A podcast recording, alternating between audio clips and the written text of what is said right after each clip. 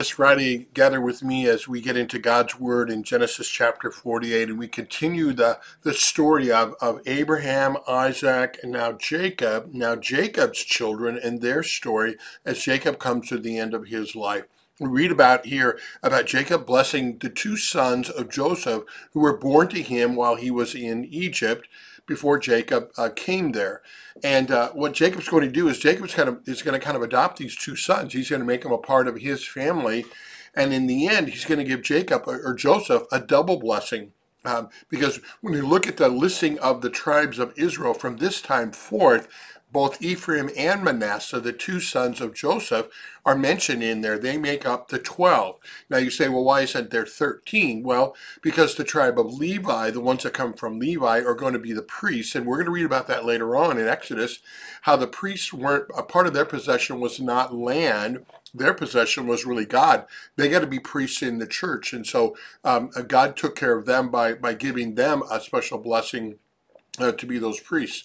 Um, but but here again we see God just working in His own way. As you read this account, you can't help but again here the, here's the value of reading the whole book is as Jacob is here and his his eyes are growing dim. You got to just flash back to this is deja vu all over again. This is what happened with Isaac, Jacob's father, when Esau and Jacob both come for a blessing, and Jacob tricks him.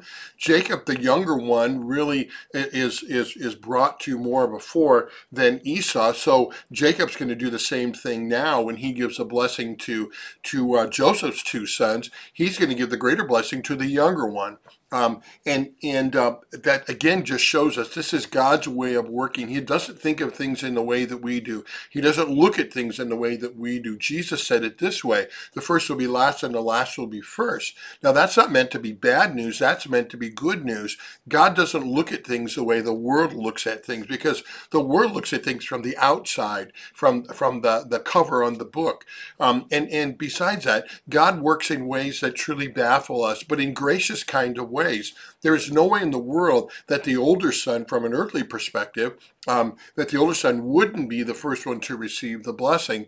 Um, uh, but yet, this, in the same way in our lives, how we don't get what we deserve too. Um, thanks be to God, we don't. We deserve the wrath of God. We deserve God's punishment. We're sinners. We've fallen short. God's always working in grace kind of filled or grace filled kinds of ways, uh, to which we say thanks be to God for that, because that means good news for us. I remember when I was going through confirmation, and I know, I know I've told you this before, but I've always I've always been taught that grace means God's undeserved love, with the emphasis upon that UN, and never forget that. Never forget that God loves you and you don't deserve it, uh, and but not in, in totally a negative kind of way, but in a way to which we ought to always respond. Thanks be to God, praise God. Um, no wonder we need to be on our knees and thanking and praising God because we don't get what we deserve and we get what we don't deserve um, from God. And here's a classic example of them uh, from God. So let's kind of look at some of the details. If you go to verse 3, it says, And Jacob said to Joseph, so this is the father, Jacob or Israel, same person, says to Joseph, uh, one of his, uh, his second youngest son, uh, born to Rachel, his favorite wife, um, the son that uh, by the by the grace and the working of God, even though Joseph was sold into slavery, ends up being in Egypt and now literally has saved. Take that word in its greatest sense, has saved their lives he says, God Almighty appeared to me at Luz in the land of Canaan, and God blessed me. So Jacob's going to remember the blessing that God gave to him. And now he's he's sitting there looking at Joseph, seeing part of that blessing. He is now able to see Joseph again. The, the son that he thought was dead is now really alive, kind of a, a resurrection of sorts um, which is what God is, is great at doing.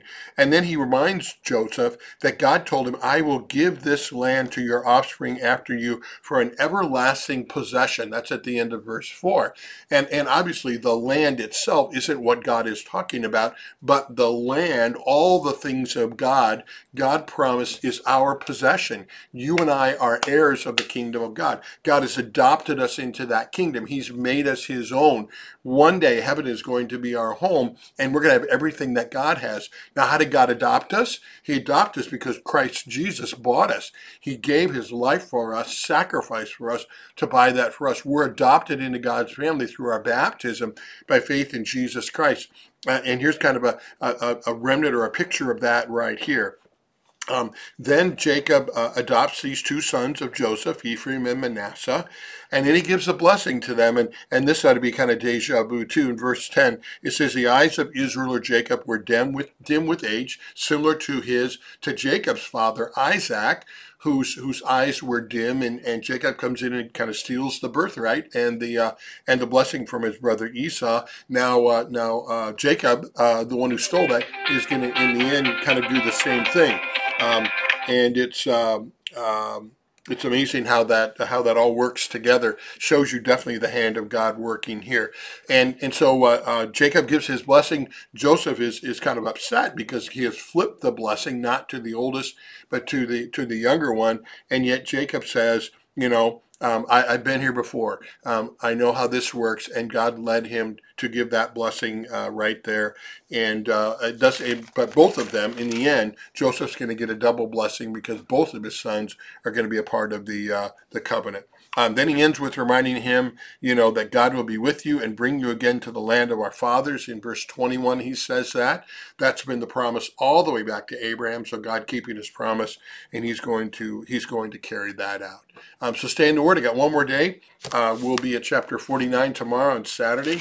Um, on Sunday, I'm going to have you finish up uh, with chapter 50, so that Monday we can start anew uh, in the next book of the of the Old Testament, in the book of Exodus. God bless you as you read.